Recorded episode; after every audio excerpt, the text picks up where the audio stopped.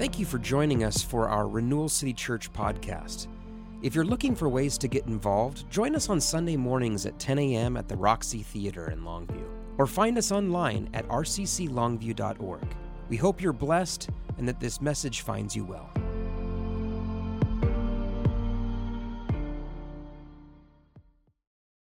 Thanks for coming. We're so glad you're here for Easter Sunday. Uh, you know, the typical Easter message, uh, because I was looking online to figure out what I was going to preach on, and uh, they have these websites with sermons you can just download.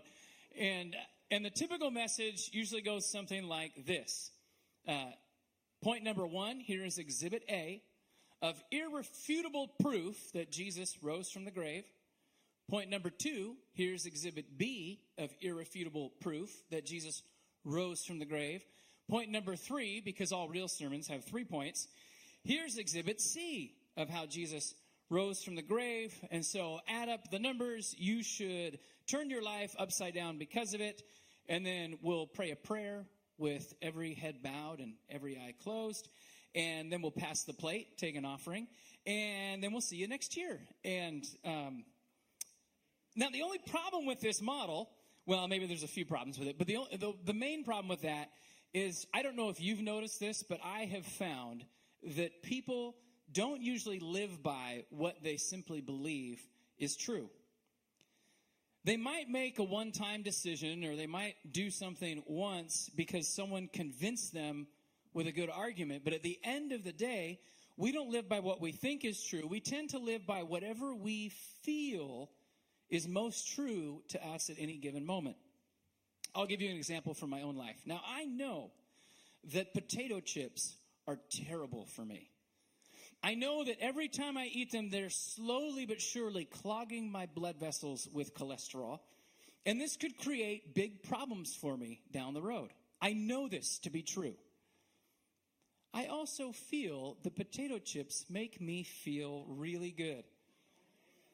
I like to sit down with a bag of potato chips and I tell myself I'm not going to eat the whole bag. And then lo and behold, after a few minutes, I seem to have eaten the entire bag. My wife scolds me whenever I take snacks in the package that they came in and sit down with them because she's worried that I'm going to eat the entire bucket or bag or whatever form it came in. And, and I have a real problem. I have a real problem.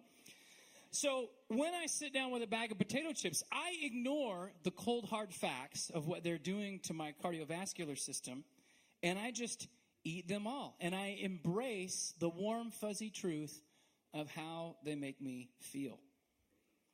You know, Easter presents us with a claim that Christians have affirmed as true for a couple thousand years. Jesus raised from the dead. And, and we believe this is true, but how is it that what, uh, how does this truth become a reality that we can feel on a daily basis? How does it become something that we can live in the reality of every day of our lives? In the scripture, the scene for the resurrection is set with a public crucifixion.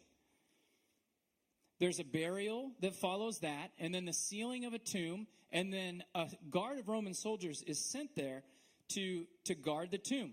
The guard is specifically requested by the Jewish religious leaders to guard the tomb to prevent anyone, Jesus' disciples, from sneaking into the tomb, rolling away the stone, and stealing the body, and then claiming that Jesus rose from the dead. That's the scene that's set in Matthew 27. You can turn your Bibles to Matthew 28. So we've got, in Matthew 7, we've got a garden tomb, we've got soldiers posted around it, uh, and, and then somehow we go from that to an empty tomb and 500 or so people claiming to have seen Jesus post crucifixion alive and well. Some of them claim to have watched him ascend into the sky. So in the first century, there's this thing that happens where Jesus shows up after the grave and disrupts people's lives. Um, now, because these claims are all pretty stunning, there have been alternative explanations for how the tomb got empty. And, and, one of those alternative explanations is found here in, in Matthew 28. We'll start reading it together. But you know, before we start reading it, I, do you ever just wish that somebody was around who was there in that day who could tell us a little more about it? I, man, I, I really do. Wouldn't it be something if, if there was, a, like, I don't know, one of the characters from that day, maybe a scribe, maybe a Roman soldier, if only one of them was here today that could tell us about how the disciples came and stole the body while the Roman guard slept. Um, wait, wait a minute. What's that in the back of the room? Oh my goodness. It seems to be a Roman soldier. Well, come in here. Wow. He came all this way. Somebody get him a chair. This is shocking. Yeah, set that up here for him. That's a pretty scandalous skirt you've got on there. no, you know what? I'm going to get you a chair. Can someone get me a chair? Can someone get me a chair over here? I'd like to sit down and talk to this guy for a while. All right. Thanks, Joel. Well,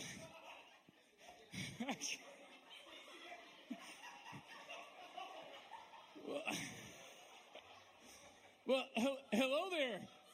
Uh, what's your name? It's me, uh, Maximus Mario. Max, Maximus Mario? Sorry, sorry it's uh, Maximus Mario. Ma- Ma- Let's, And uh, what the, what is your name? I'm I'm James. Nice to meet you, James. Thank you. Uh, nice to meet you as well. Um, well, Maximus, uh, tell us a little bit about yourself. You, you've got some armor there. What's your What's your job? As you can see, I'm a uh, guard in the Roman legion. I guarded the, the roads. I guard the tomb. Well, that's great. So you guard stuff. Okay. And let's, what happens if the stuff that you are guarding disappears? Or let's say, for example, you're guarding a sealed tomb and then the seal was broken the next day. What, what would happen? hmm, so you're asking Maximus and Mario, what's gonna happen if I guarded the tomb and somebody come and they take something away what I guarded? Hmm. Well, let's just say it's not like a temple guard. You know, the temple guard they fall asleep all the time. You know, and the captain they come up and uh, you know they let a, a tunic on a fire. They wake up on a fire. It's not like that. In the Roman legion, if I got something and something goes missing, you're probably gonna die.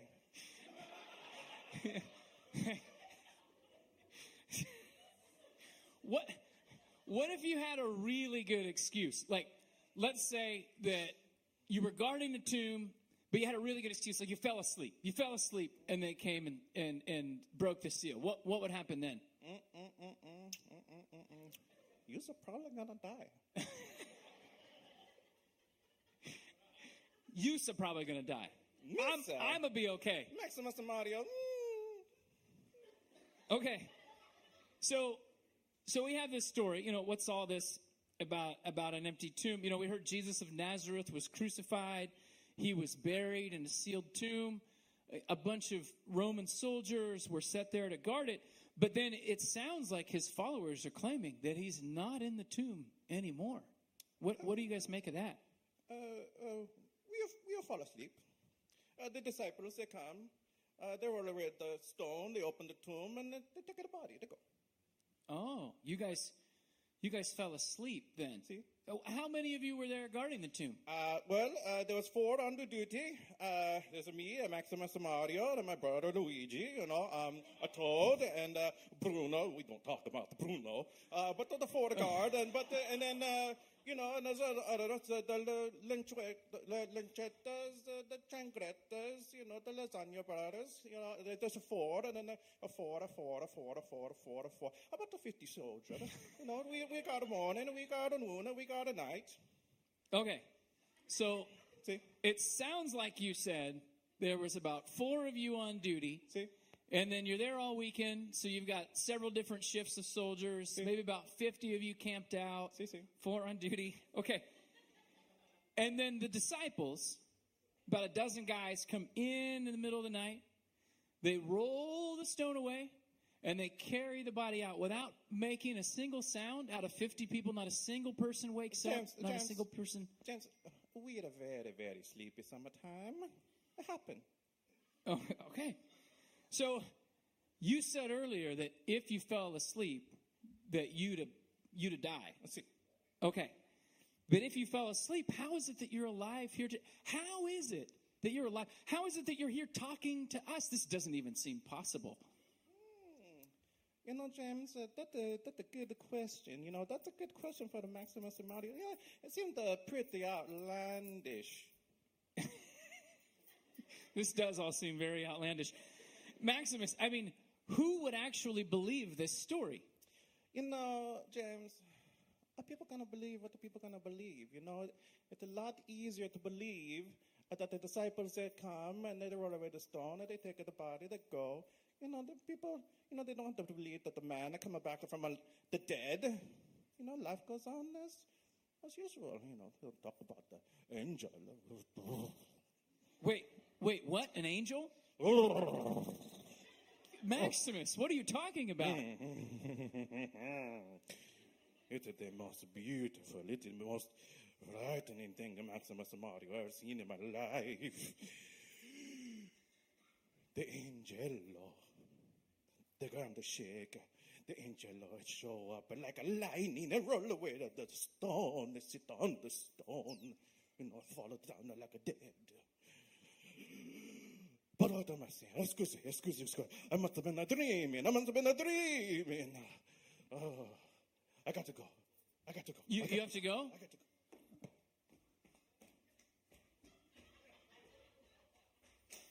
Oh, Maximus, you dropped your bribe. Oh. All right, well, don't let us keep you.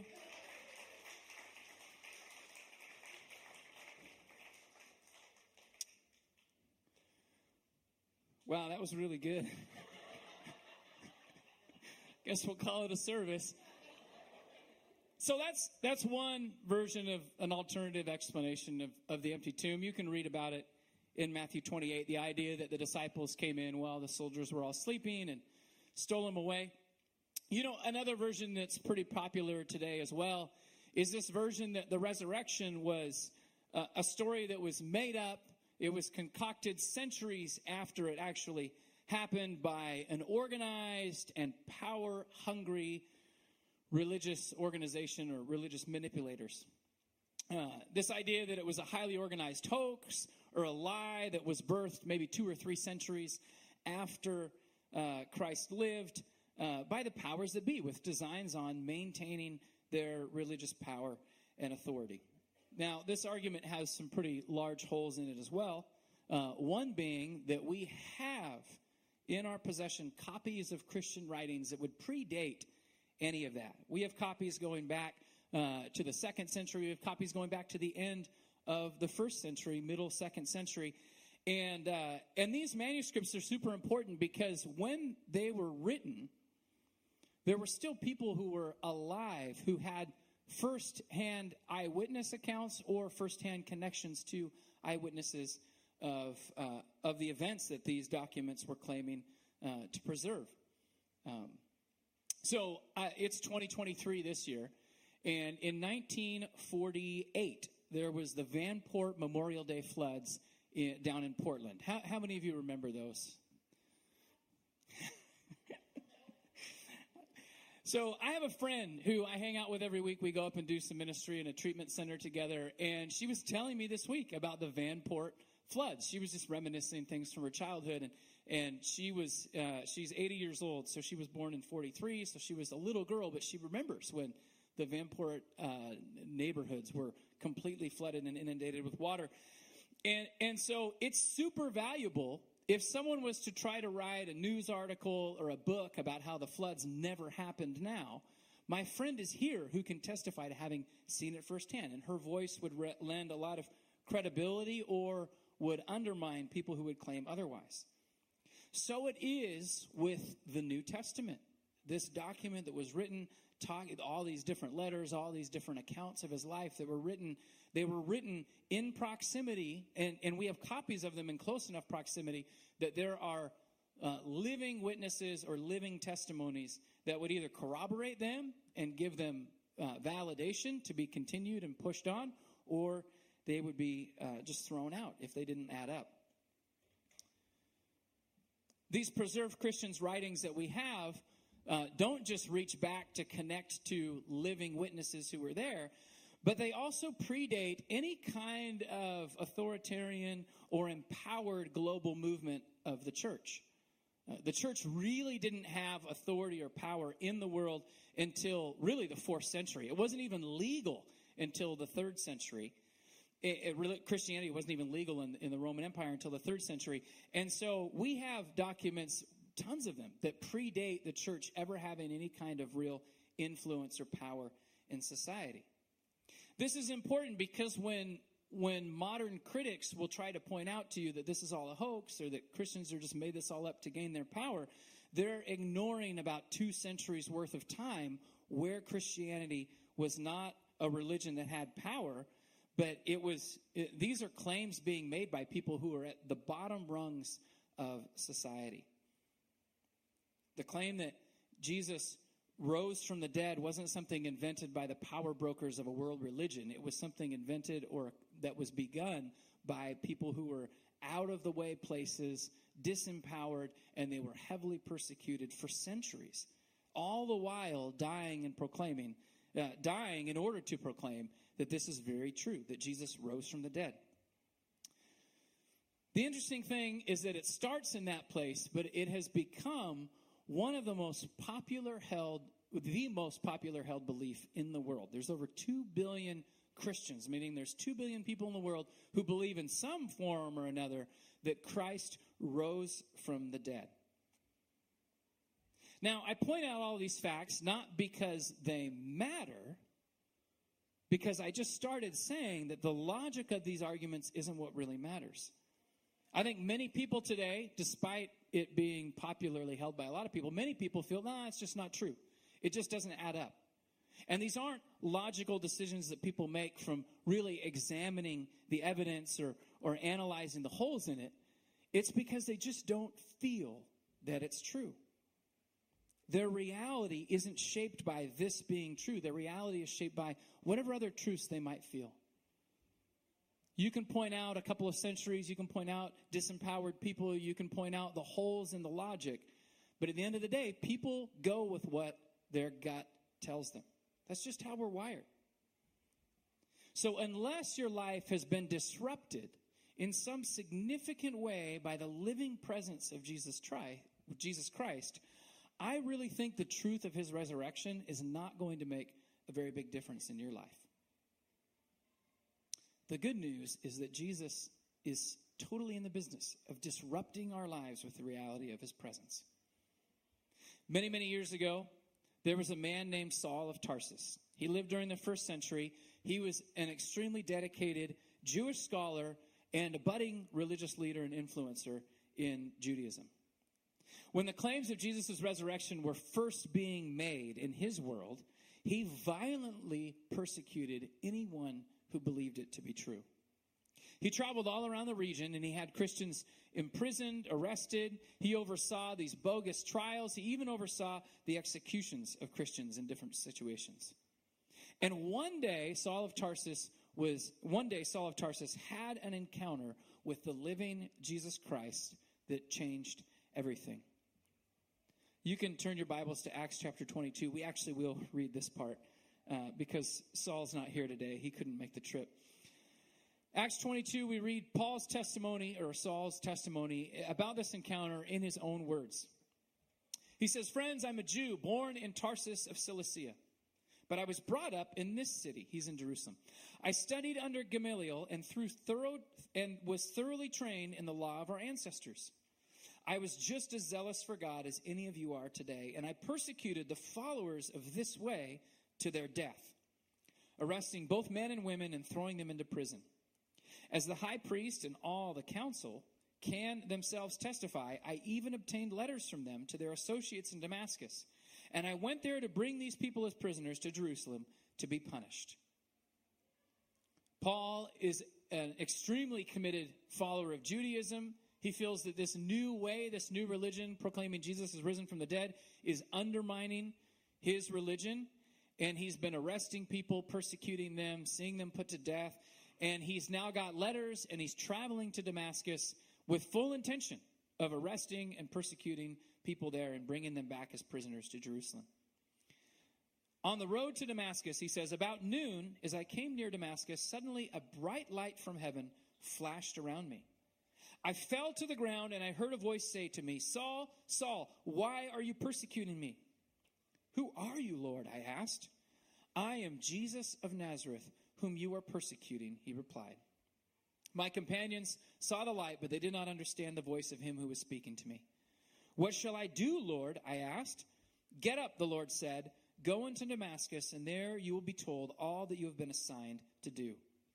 So my companions led me by the hand into Damascus, because the brilliance of the light had blinded me. And a man named Ananias came to see me, and he was a devout observer of the law and highly respected by all the Jews living there. And he stood beside me and he said, Brother Saul, receive your sight. And at that very moment, I was able to see him. And then he said, The God of our ancestors has chosen you to know his will and to see the righteous one and to hear words from his mouth. And you'll be his witness to all the people of what you have seen and heard. On the road to Damascus, Jesus, or sorry, Saul encountered Jesus. He encountered the resurrected living Christ. He didn't see him in a bodily form. He heard his voice. He saw light from heaven. But the one who chased Christians from city to city, persecuting them and murdering them from province to province, suddenly became the one who testified that their claims were true. Suddenly, he became someone who himself said, I have seen the risen Christ. I've talked to him. He is not dead in a tomb. His disciples didn't hide the body. I'm convinced this isn't a scam. I've seen the real Jesus Christ.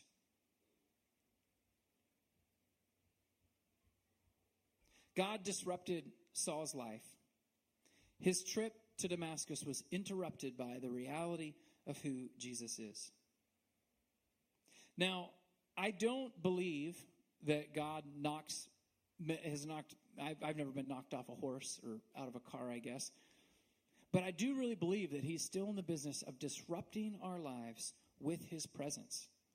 That we might ourselves be changed, that we might believe in Him, that we might feel this to be true in the depth of who we are, in the core of our bones, feel it. Yes, I believe Jesus is alive today.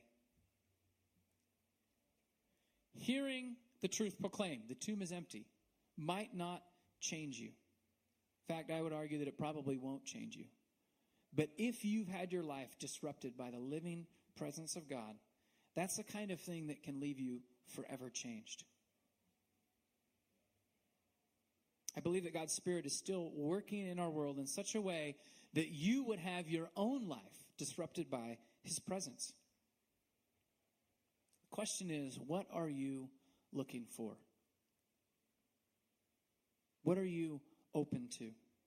Some of us are pretty disciplined in a devotional life, seeking out quiet times, maybe every day or during the week, times where we can come into God's presence and He can disrupt our routine with the reality of who He is.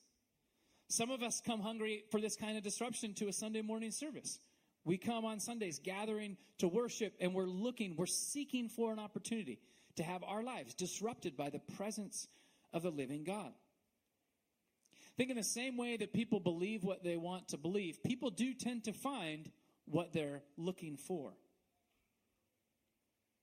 Those people who come looking for God hungry for the presence of God, seeking for disruption of eternity into their lives here and today, I think they tend to find that sooner or later. God describes himself, uh, or God's described in Scripture as a rewarder of those who seek him. God describes himself as not hiding, but reaching out, longing for people to find him. He's a God who loves to be found. He doesn't always do it on our terms or on our timelines or in the way that we want, but He is faithful to meet us in the places that we are and disrupt this world with His living presence. He really is a rewarder of those who seek Him. He's not just a rewarder of those who seek Him, but I really believe that He's still calling people, even the most unlikely of people, people like Saul of Tarsus, people who are anti Christ. He calls them to both experience the truth of his presence, the truth of fellowship with the living God, and then to be his witnesses in the world around. People who can testify to the truth of who he is. Jesus was crucified and he rose from the grave and he's alive today and he's forever standing as your advocate at the right hand of the Father. Scripture describes him as seated in heavenly places, saying to us, Your place is up here with me. He's the living proof that God's designs for humanity is for us to be with him. And we have opportunities to live out this good news before our fellow man each and every day. We have opportunities to participate in this proclaiming work. Say, this is the reality of the universe.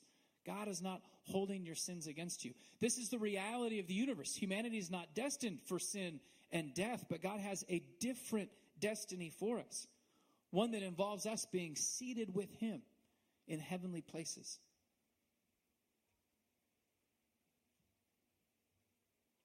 To the doubter, to the one who would say, I'm not so sure that Jesus is alive today, I would just encourage you ask God to disrupt your life with His presence.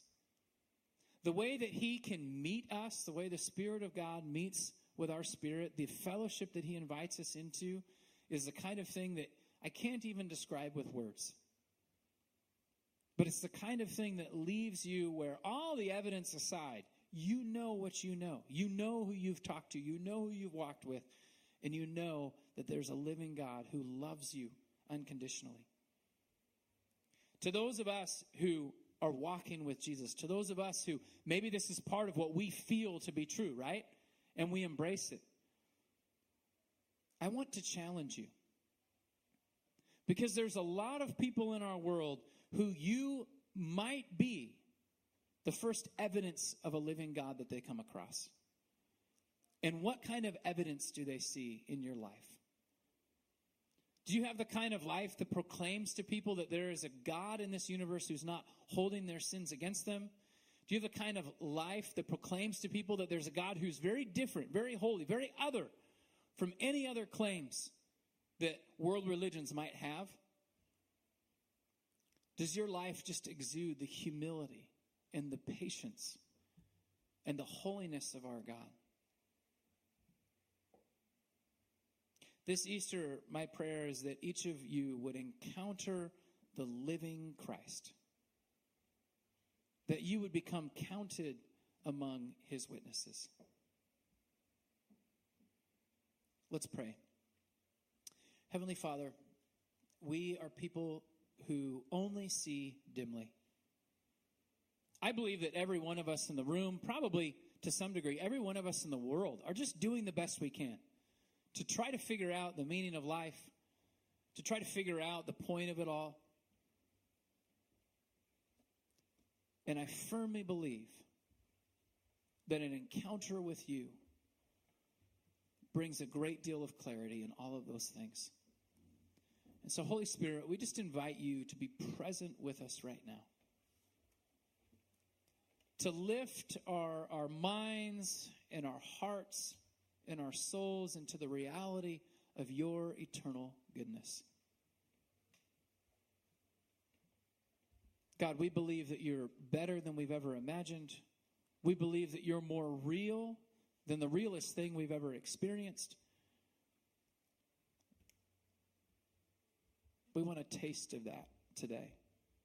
We want to experience, we want to feel the truth of who you are today, not just with our minds, but with our hearts.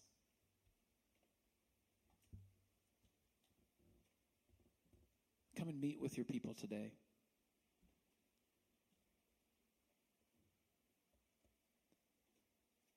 At Renewal, we tend to close our services gathering at the Lord's table every week, and uh, the table is set with bread that represents Christ's body that was broken. It's set with a cup that has the fruit of the vine in it that represents Christ's blood that was poured out to establish a new covenant, a new framework for relating between God and humanity. The covenant where God says to each of us, I'm no longer counting your sins against you. And we do this every time we gather on Sundays because on the night that Jesus was betrayed, at the end of the Passover meal, he took the cup and he took the bread and he said to his disciples of the bread, This is my body that's broken for you. And he said of the cup, This is the blood of the new covenant. He invited them to share it amongst themselves, saying, Do this every time you gather in remembrance of me. And I think one of the things that the table provides for us is a little bit of a disruption in our weekly routine, where we're able to, through the mystery of Christ's presence in the Eucharist, we're able to somehow connect with this reality, to feel it. This sacrifice, we eat of it and we say, This is enough. We drink it. It doesn't make any sense to us, but we just believe this is enough. And while we might not feel that every time we eat and drink, there's this faith that our practice is inspired by, a belief that as we continue to do this, as we embrace this truth week in and week out, that Christ's sacrifice is enough, that it will become more and more the, the feeling of our soul, the place that we sit in our quiet moments uh, as we continue on in this life. On Easter, we've also made a bit of a tradition of reading an Easter sermon by John Chrysostom. It, was written or first delivered by him in 400 AD. And one of the things that I love about this sermon is that it reads like an invitation to the Lord's table. And so, as we read it today, I want you to hear it as an invitation to the Lord's table. Uh, we're going to close the service with uh, some more singing after we do this reading, and um, and just hear these words that have been preserved uh, for over 1600 years, and hear the invitation that God is giving uh, through this this teaching. Um, for 1600 years, Christians have sta- stood while we read it, and so I just want to invite you to stand with me and uh, and hear this invitation to the feast.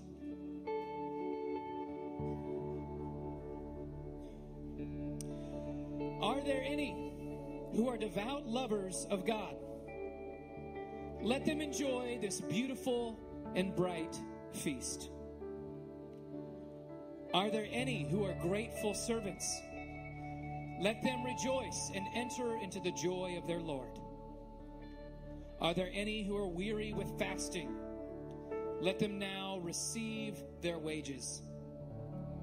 If any have toiled from the first hour, let them receive their due reward. If any have come after the third hour, let them with gratitude join in the feast. And they that arrive after the sixth hour, let them not doubt, for they too shall sustain no loss. And if any delayed until the ninth hour, let them not hesitate, but let them come too. And they who arrived only at the eleventh hour, let them not be afraid by reason of their delay. For the Lord is gracious and receives the last even as the first. He gives rest to him that comes at the eleventh hour, as well to him that toiled from the first. To this one he gives, and upon another he bestows. He accepts the works as he greets the endeavor, the deed he honors, and the intention he commends. Let us all enter into the joy of the Lord. First and last alike, receive your reward. Rich and poor, rejoice together. Sober and slothful, celebrate the day. You that have kept the fast, and you that have not, rejoice today, for the table is richly laden. Feast royally on it. The calf is a fatted one. Let no one go away hungry. and partake all of the cup of faith, and enjoy all the riches of his goodness.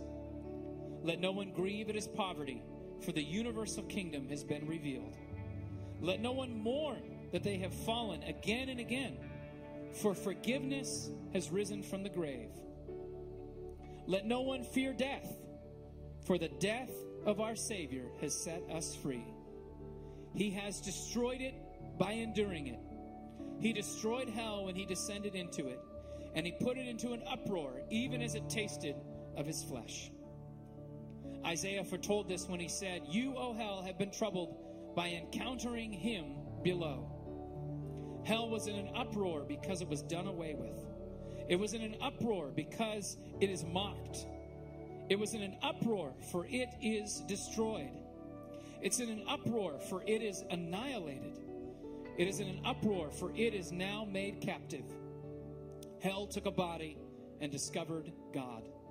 It took earth and encountered heaven. It took what it saw and was overcome by what it did not see. O death, where is thy sting? O hell, where is thy victory? Christ is risen, and you, O death, are annihilated. Christ is risen, and the evil ones are cast down. Christ is risen, and the angels rejoice. Christ is risen, and life is liberated. Christ is risen, and the tomb is emptied of its dead. For Christ, having risen from the dead, is become the firstfruits of those who have fallen asleep. To him be the glory and the power forever and ever. Amen. Amen. As we sing together, I would just invite you to come up and eat and drink of Christ's victory. Here at Renewal, we just tear off a piece of the bread, we dip it in the cup. We maybe gather at the table with a few other church members, and and someone prays out a prayer of thanksgiving, and we all receive it and eat together and just rejoice in God's goodness for us.